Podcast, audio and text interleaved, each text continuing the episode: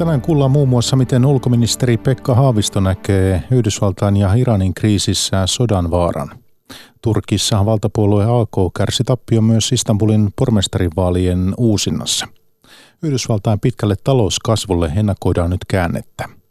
Kemijoella odotetaan, miten toteutuu hallitusohjelman lupaus kalakantojen elvyttämisestä, kun samaan aikaan tuetaan myös vesivoiman rakentamista. Ja biodieselin käyttö veneissä ja traktoreissa voi tulla kalliiksi, sillä dieselbakteeri tukkii moottoreita.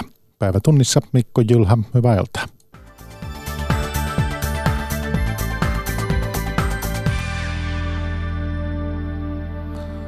Ulkoministeri Pekka Haavisto katsoi, että Iranin ja Yhdysvaltain välisessä kriisissä on todellinen sodan vaara. Hän sanoi, että ulkovaltojen on pidettävä huolta siitä, ettei Iran eristäydy. Myös Suomella on tiiviit yhteydet Teheraniin, sanoo tuore ulkoministeri. Hän haluaa tehdä entistä aktiivisempaa ja arvoperusteisempaa ulkopolitiikkaa. Jyrki Hara jatkaa. Pekka Haavisto on tutustunut ulkoministerin töihin reilun kahden viikon ajan. Hän sanoo, että uuden hallituksen ulkopolitiikka tulee olemaan entistä vahvemmin arvoperusteista. Suomi haluaa vaikuttaa maailmaan aktiivisesti. Mietitään vähän laajemmista maailmaa, missä eletään ja miten Suomi voisi vaikuttaa siihen suuntaan, että kansainväliset järjestöt pystyisivät toimimaan paremmin ja, ja tämmöinen multilateraalinen maailma olisi toimintakykyisempi. Kunnioitetaan arvoja, noudatetaan kansainvälisiä sopimuksia, edellytetään myös, että muut niitä noudattavat. Vihreä veteraanipoliitikko lienee unelma työssään, mutta se on haasteita täynnä. Niistä ehkä polttavin juuri nyt on Iranin ja Yhdysvaltojen välinen sapelinkalistelu, joka yltyi äärimmilleen, kun Iran viime viikolla ampui Omaninlahdella alas miehittämättömän amerikkalaislennokin. Ja kyllähän siinä on myöskin todellinen sodan riski, joka voi yhdestä yksittäisestä tapahtumasta lähtee liikkeelle, niin kuin on nähty nyt tämän lennokikeissin ympärillä. E, erittäin tärkeää olisi painottaa sitä, että Iran pysyisi siinä ydinsopimuksessa, jonka se on tehnyt myöskin Euroopan ja, ja muiden suurvaltojen kanssa, vaikka Yhdysvallat on nyt siitä sopimuksesta päättänyt irrota. Ja, ja erittäin tärkeää olisi, että löytyisi joku mekanismi, jolla Iran voitaisiin sitoa kansainväliseen yhteistyöhön jatkossakin. Suomella on Teheraniin tiiviit yhteydet, Haavisto kertoo, ja maalle on viestitty malttia. Haavisto haluaa ulkoministerinä laajentaa Suomen roolia rauhanvälittäjänä, mutta Iranin ja Yhdysvaltain huippukokousta hän ei vielä Helsinkiin kaavaile. Tietysti äh, varmasti kaikki toivoisivat, että Iranin ja Yhdysvaltojen välillä olisi suoraa, su, nykyistä suorempaa keskusteluyhteyttä mutta on aikaista liiaikaista sanoa, että mikä olisi sitten se paikka, missä, missä maat haluaisivat, voisivat, suostuisivat tapaamaan, ei olla vielä siinä vaiheessa. Uuden hallituksen pöydällä on myös kiireinen kysymys Syyrian Al-Holin leirillä olevista suomalaisista naisista ja lapsista. Haavisto toteaa, että lasten pelastaminen on ykköstavoite, mutta päätöstä toimintatavasta ei vielä ole tehty. Turkissa opposition kannattajat ovat juhlineet eilistä vaalivoittoa maan suurimmassa kaupungissa Istanbulissa. Opposition ehdokas Ekrem Imamoglu sai Istanbulin pormestarin vaaleissa 54 prosenttia äänistä. Oppositiopuolueen ehdokas voitti jo kertaalleen maaliskuussa, mutta tulos mitätöitiin hallitsevan oikeus- ja kehityspuolueen valituksen seurauksena. Vaalituloksen merkitystä ja Turkin tilannetta arvioivat Ylen avustaja Aila Albayrak Istanbulista ja vanhempi tutkija Toni Alaranta ulkopoliittisesta instituutista. Toimittajana puheenjohtajana seuraavassa on Marjo Näkki. Onko tämä nyt presidentti Erdoganin valta-aseman horjuttamista vai vaiko hänen valtaansa loppu tämä Istanbulin pormestarin paikanmeno oppositiopuolueelle? Ei se hänen valtansa loppu ole tietenkään. Hän on nyt presidentti. Hänet on valittu 2018 presidentiksi niin, että tämä koko Turkin systeemi muuttui presidenttivaltaiseksi järjestelmäksi. Tässä on erittäin mielenkiintoinen piirre se, että jos näitä vaaleja, presidentinvaaleja ei olisi silloin AKP Erdoganin toivesta aikaistettu, niin meillä olisi nyt parin kuukauden päästä presidentinvaalit. Olisi ollut kyllä hyvin mielenkiintoista nähdä, mikä niiden tulos olisi nyt tällaisessa tilanteessa. Mutta tietysti tämä Erdoganin voittamattomuus, kuva hänestä voittamattomana, se on nyt ohi ja Turkki on uuden edessä siinä mielessä. Aila Albayrak sinne Istanbulin sama kysymys. Miltä Erdoganin valta-asema sieltä näyttää? No just niin kuin Toni sanoi, niin hän on edelleen Turkin presidentti ja, ja, ja Ekrem Imamoglu Istanbulin pormestari. Että ne on kyllä hyvin, kaksi hyvin eri asemaa. Tämä voi ainoastaan olla, olla niin kuin tällainen näpäytys, tai siis tässä vaiheessa tämä on, tämä on näpäytys, tai tämä on enemmänkin kuin näpäytys, koska Istanbul on niin tärkeä kaupunki ja viidesosa turkkilaista asuu täällä ja tietenkin tämä on taloudellisesti aivan älyttömän tärkeä kaupunki. Mutta, mutta kyllä tämä ihan varmasti horjutti ja just sitä mielikuvaa nimenomaan, että Erdogan, Erdogan voittaa aina ja että hänen niin kuin, poliittinen uransa on pelkkää, pelkkää voittokulkua. Ekrem Imamolun voitto oli sitä epä, tai se oli jollain tavalla ilmeinen, mutta samaan aikaan epäiltiin, että, että Erdogan voisi järjestää jotain vaalivilppiä, mutta ilmeisesti kaikki vaaleissa sujui siis hyvin. No vaaleissahan oli, siis oppositio oli 200 000 vaalityöntekijää, joista valtaosa oli aivan tavallisia kaupunkilaisia, jotka oli rekrytoitu tähän kampanjaan. Eli, eli tämmöinen olisi ollut aika, aika mahdotonta, että kyllä nämä vaalit oli hyvin luotettavat.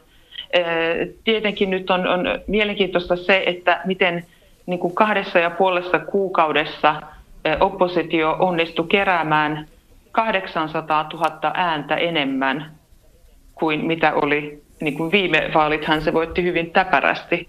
Että tämä on kyllä tosi todella kiinnostavaa, että tämä vähän niin kuin herättää mun mielestä pikkusen sellaista vähän kysymysmerkkejä siitä, että onko edellisissä vaaleissa kuitenkin sitten vai, vai onko tämä todellakin näin, että hän on, hän on kerännyt vaan kerta kaikkiaan näin paljon ääniä. No Alaranta, mitä luulet? Miksi 800 000 ihmistä lisää äänesti Imamolua? Kyllä siinä on paljon tekijöitä nyt mukana. Kurdikysymys on selvästi semmoinen, tässä käytiin erittäin mielenkiintoinen pelivaalien alla, kun ö, niiden, sen edellisen, sen virallisen kierroksen jälkeen tiedettiin, että kurdipuolue HDP lähti äänestämään Istanbulissa Imamolua. Ja nyt sitten Erdogan pyrki siihen jollain tavalla vastaamaan, ja, ja viimeisin epätoivoinen yritys oli tilata PKK johtajalta Abdullah Öcalanilta tämmöinen lausunto, jossa Öcalan ilmoittaa kurdeille, että heidän pitäisi olla neutraaleita eikä äänestää oppositiota.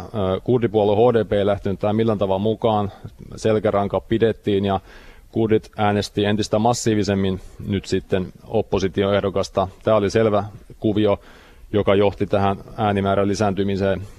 Sitten meillä on kaupunginosia Istanbulissa, Fatih Üsküdar, tämmöisiä EYP, jotka on hyvin konservatiivisia näitä nimenomaan AKPn Erdoganin vankkoja kannatuskulmia. Jopa siellä tosiaan ö, opposition ehdokas voitti, että tässä on niin kuin, tuplaantunut se ö, ilmiö, mikä me nähtiin silloin ensimmäisessä vaaleissa, että myös AKPn peruskannattajakunnassa konservatiivisessa porukassa on paljon tyytymättömyyttä, väsymy, väsy, väsymystä AKPta kohtaan ja, ja sieltä myös äänestettiin, äänestettiin oppositiota.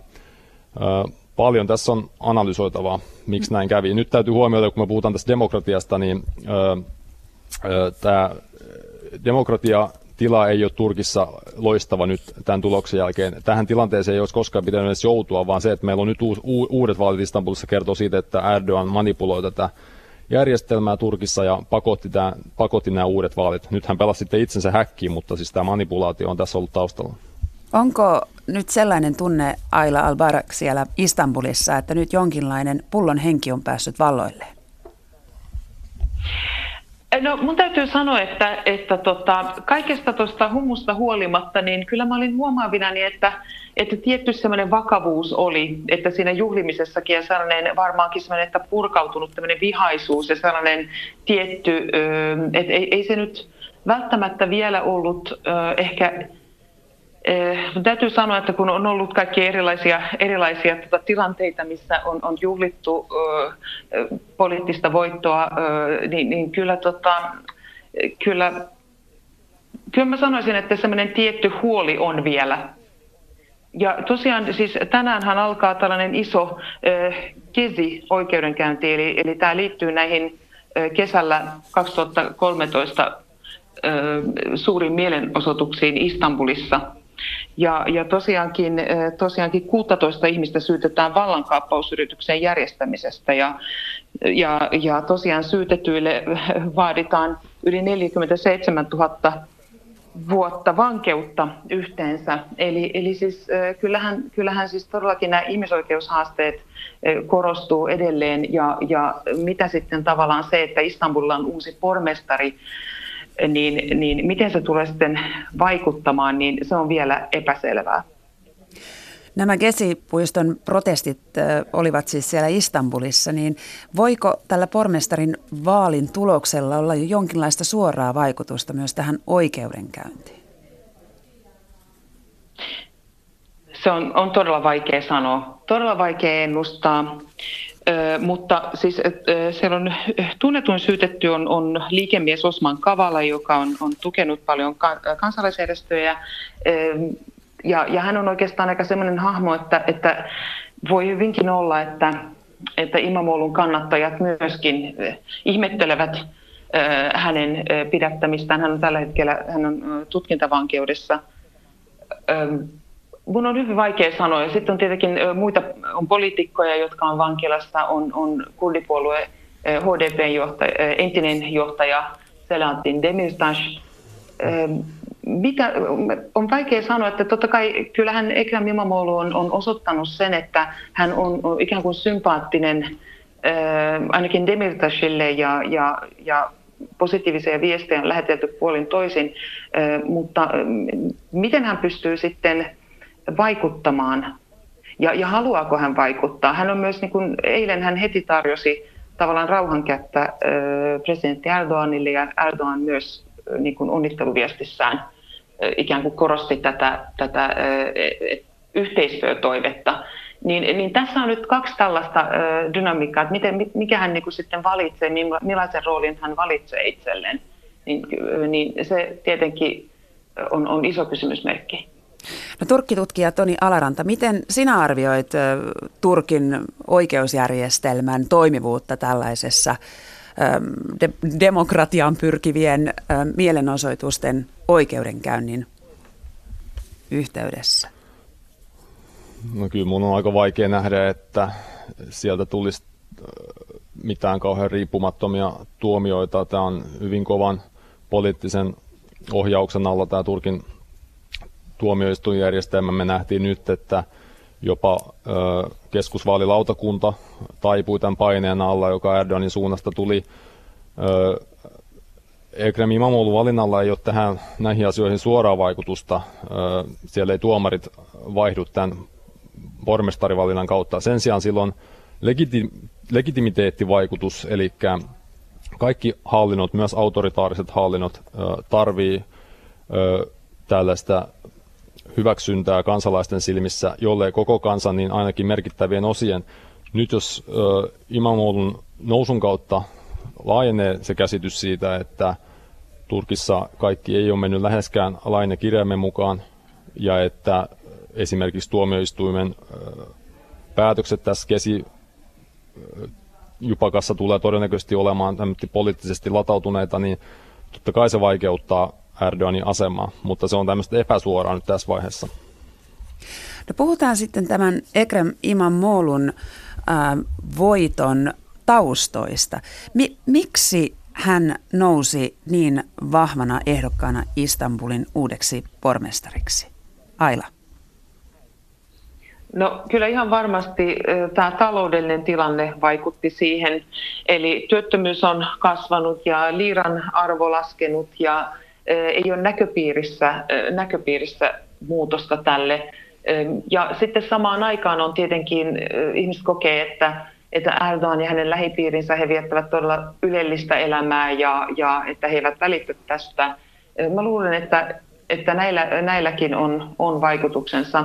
Ja se on ihan tutkittu juttu. Varmasti Toni tietää, että, että talous, että turkki, turkkilaiset äänestää nimenomaan oikeastaan taloudesta ensisijaisesti ja sitten muista asioista. Hmm. Toni, mikä on sinun analyysisi näistä syistä?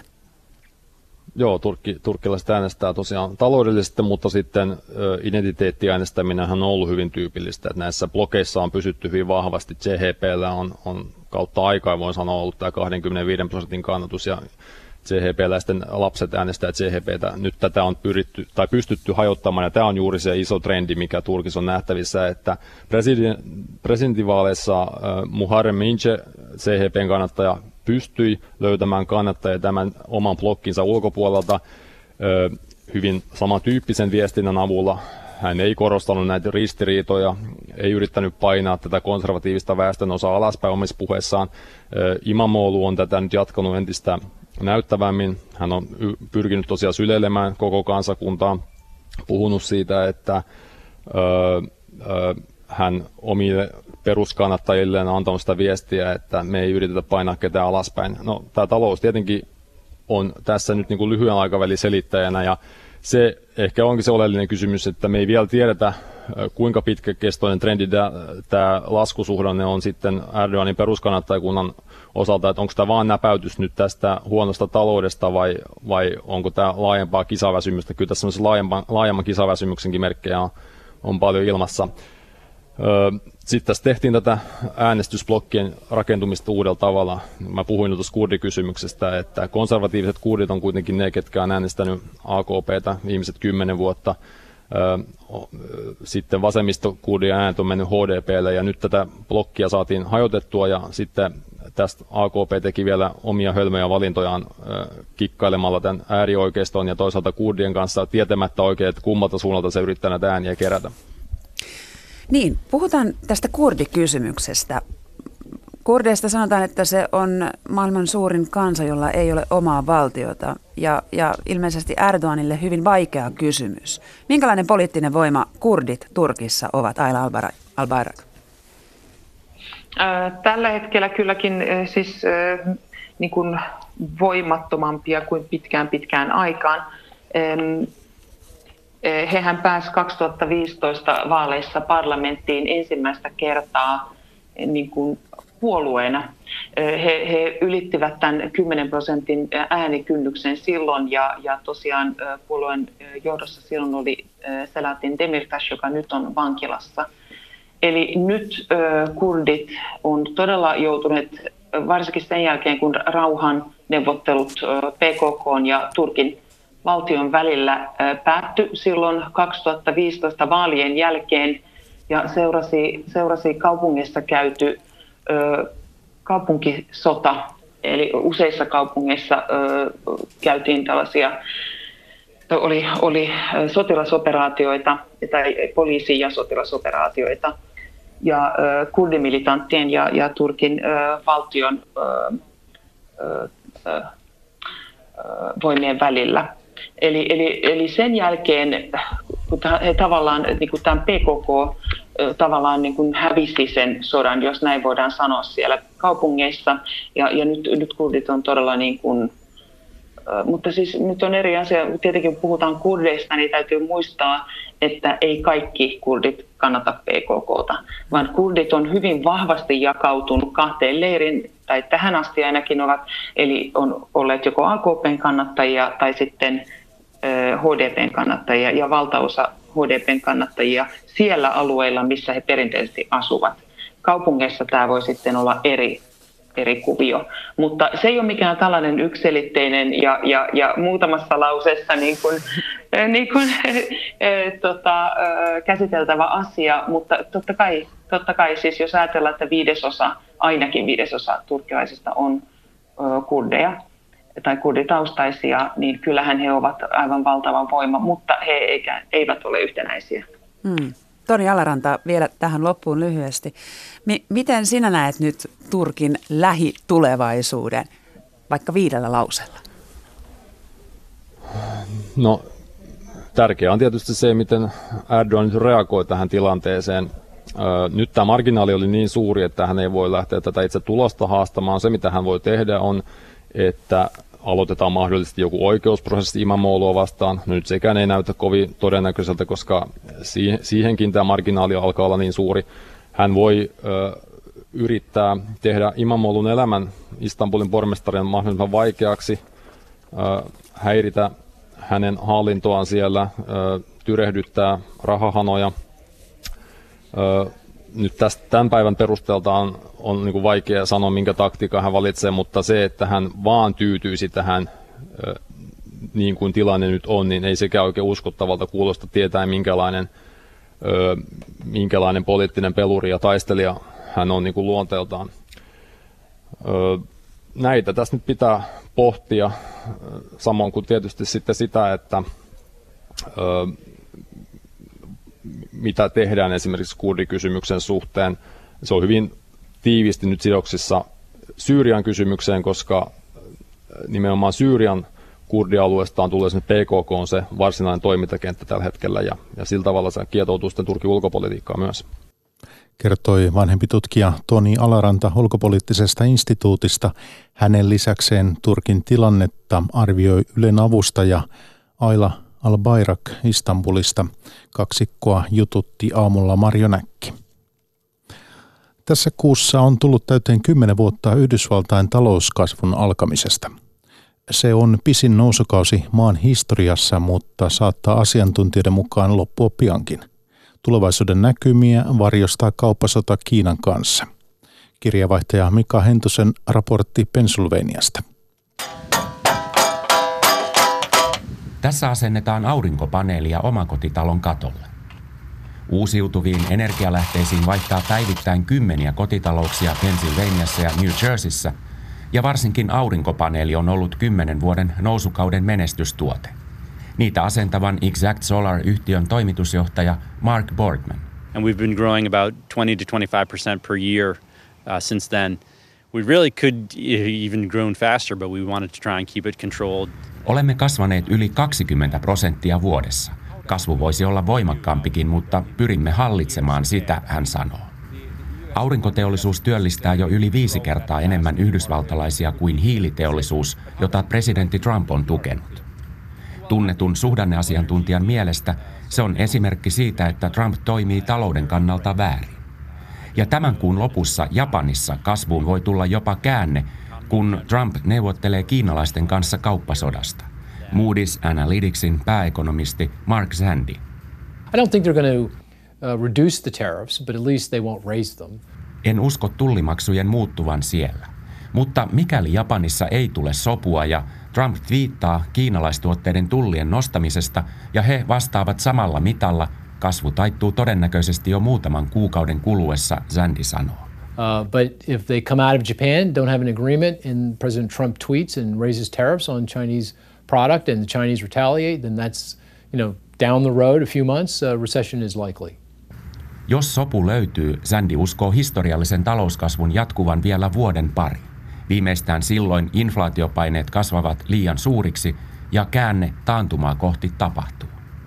Mutta romahdusvaaraa ei Sandin mielestä ole silloinkaan näköpiirissä. As I said, the American economy, it's hard to screw it up. I mean, even if you're, you've got bad economic policies, this is a very amazing economy, dynamic economy. Amerikan taloutta on vaikea pilata edes huonolla talouspolitiikalla.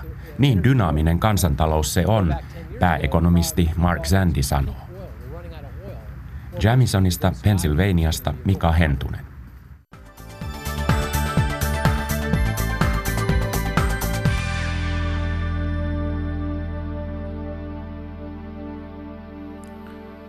Ympäristöasioihin liittyen seuraavaksi kuullaan, miten perusteollisuuden, kuten rauta- ja sementtiteollisuuden saasteiden vähentäminen on jo mahdollista Euroopan unionissa – Tekniikka muutoksen tekemiseen on olemassa, mutta sen hyödyntäminen maksaa teollisuudelle kymmeniä miljardeja vuosittain. Laaja selvitys kannustaa EUta tukemaan muun muassa tehokkaampaa kierrätystä ja uusiutuvaa energiaa. Kari Ikävalko. Euroopan unionissa voi alkaa uusi teollinen vallankumous. Uuden EUn raskaasta teollisuudesta tehdyn selvityksen mukaan ne tavat, joilla monia tavallisia tuotteita nykyään tehdään, pitäisi muuttua perinpohjaisesti. Selvityksen mukaan keinot tempun tekemiseen ovat jo olemassa muun muassa sementin tai betonin valmistuksessa. Konsultti Per Klevnes Material Economics konsulttiyhtiöstä. I fallet med cement så tror jag att det handlar väldigt mycket om att vi måste börja använda cement mycket mer effektivt. Sementtiä pitää tehdä nykyistä tehokkaammin ja se vaatii, että kaikki arkkitehdeistä valmistajiin käyttävät materiaalia melko uudella tavalla, melko nopeasti ja isoilla kustannuksilla. Sadat sementtiä, rautaa ja esimerkiksi muovia valmistavat tehtaat ympäri Eurooppaa uhkaavat jäädä esteeksi sille, että EUn uudet ilmastotavoitteet toteutuvat. Näiden tehtaiden päästöjen vähentämistä on pidetty teknisesti vaikeana muun muassa siksi, että tuotannossa vaaditaan korkeita lämpötiloja. Päägeologi Håkan Piil Nordkalk-yhtiöstä. Se, että ähm, polttoaineista vapautuu tietty osa hiilidioksidia, mutta sitten myöskin on hyvin merkittävä osa äh, prosessista, ja se on paljon haastavampi vaikuttaa siihen. Muutosta on pidetty myös kalliina. Muutos maksaisi edelleen kymmeniä miljardeja euroja vuosittain, mutta selvityksen mukaan lasku olisi paljon pienempi, jos neitsellisten materiaalien käyttöä mietittäisiin tarkemmin ja niitä käytettäisiin uudelleen. Näin voitaisiin alentaa kustannuksia ja vähentää jo puolet päästöistä.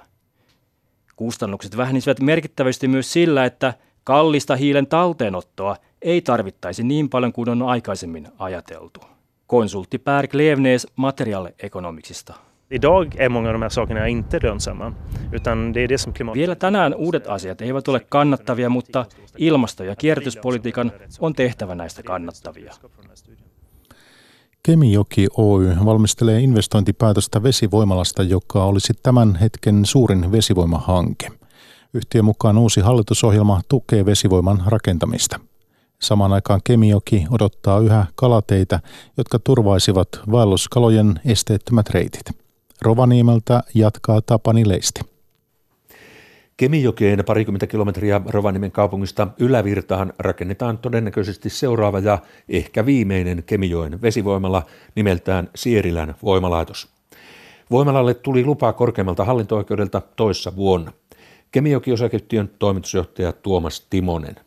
Vesivoimalaitoksen rakentaminen on aina kannattavaa sen pitkän käyttäjän takia. Kemijoki on maan suurin joki ja se padottiin voimalaitoksilla 71 vuotta sitten. Joen vaelluslohi kuoli heti sukupuuttoon, koska toimivia kalateita ei tehty. Kalateita ei ole tehty vieläkään, koska asian taakse ei ole löytynyt poliittista enemmistöä puheesta huolimatta. Maan uusimmankin hallituksen ohjelma lupaa vaelluskalojen elvytystä ja vaellusesteiden poistamista ja myös edistää uudistuvaa energiaa. Kemijoki Oyn toimitusjohtaja Tuomas Timonen.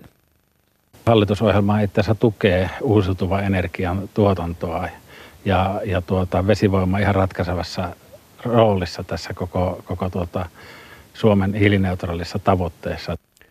Valtiolla on Kemijoki Oyssä omistajavaltaa myös nykyään. Sierilän voimalasta tulisi lisähaittaa kaloille. Uusi omistajaohjausministeri, sosiaalidemokraattia edustava Sirpa Paatero, sanoi, että voimalan rakentaminen on luvat saaneen voimayhtiön asia. Ei ole mitään syytä, minkä takia edes pitäisi puuttua. Niin hallitusohjelmassa puolesta on kirjaus muun muassa vaelluskaloista ja niiden kantojen elvyttämisestä. Onko tässä ristiriitaa sitten tämän voimalaitoksen rakentamisen kanssa? Ne kalakantojen osalta on tietysti hienoa, että niitä kalakantoja elvytetään monillakin joilla, ei pelkästään Kemijoen osalta. Ja tietenkin näissä kaikissa yhteydissä se pitää arvioida ja katsoa, että miten saadaan sekä voimalaitos, eli vesivoima toimimaan samaan aikaisesti, kun kalakannat saadaan elvytettyä, koska se on mahdollista tehdä sekä että. Sanoi omistajaohjausministeri Sirpa Paatero, jota Helsingissä haastatteli Hannu Tikkala. Nähtäväksi jää saadaanko Kemijoen kalatiet tehtyä tämän hallituksen aikana. Ja maanantain päivätunnissa lopuksi kuullaan vielä, miten biodieselit aiheuttavat entistä enemmän ongelmia veneiden ja maatalouskoneiden moottoreille. Biodieselissä oleva dieselbakteeri kasvattaa tankkiin levämäistä kasvustoa, joka tukkii moottoreiden suodattimet. Korjaus voi olla kallista, joten biodieselin käyttöä ei aina suositella. Tenho Turnberg jatkaa. Talven yli seissyt yli 40 vuotta vanha traktori yritetään käynnistää Muuramessa. Ongelma on polttoaineen syötössä. Entistä useammin syynä on biodiesel, sanoo vene- ja konealan yrittäjä Ville Hokkanen Muuramesta. Tankkeihin kertyy biomassaa olevaa niin kuin leväämäistä epäpuhtautta. Se tukkii suorattimet, polttoainelinjat, lämmittimen linjastot, lämmittimen suorattimet, se on iso ongelma. Ongelmana on niin sanottu dieselbakteeri, joka sopivissa olosuhteissa voi lisääntyä hyvinkin nopeasti, sanoo Hokkanen. Ongelma pahenee koko ajan, kun tankkeja ei huolleta ja biodieseliä ruvetaan käyttää koko niin kuin jatkuvasti, niin silloin siellä on sitä ravintoa ja hyvät olosuhteet lisääntyä sen bakteeria. Silloin tulee sitä biomassa-maista levää tankkiin. Konealan yrittäjä Kai Nummelin muuramista sanoo, että joskus biodieselongelma voi äittyä hyvinkin pahaksi. Sitä voi olla, me on joskus Lapiolla otettu parasta tankeista, että sitä voi olla aika lailla. Aikaisemmin tällaisia dieselongelmia ei ollut, kertoo entinen traktoreiden suunnittelija Kalevi Ahonen. Ei sitä ollut, kun ei ollut biodieseliä, niin normaali dieseli toimi tankissa ihan hyvin, ei siinä ollut mitään. Vanha kunnon nafta? Nafta toimi siellä. Veneiden ja maatilojen tilatankkien korjaus on työlästä ja kallista puuhaa, sanoi yrittäjä Ville Hokkanen. Se on useiden päivien projekti. Ja kallis? Ja, no se on, kun tuntitöinä tekee, niin se on kallis. Jyväskylän veneseuran varakommodori Vesa Kaasinen sanoi, että veneissä ei pitäisi käyttää lainkaan biodieseliä. Jos se on vene on vähän semmoille käytöllä, niin suosittelisin käyttämään ihan perusdieseliä. Eli veneisiin ei biodieseliä? No mielellään ei käytetä. Siinä on se ongelma, että se levää muodostus tukkii suodattimet ja sitten se matka jää tuolle keskelle selkää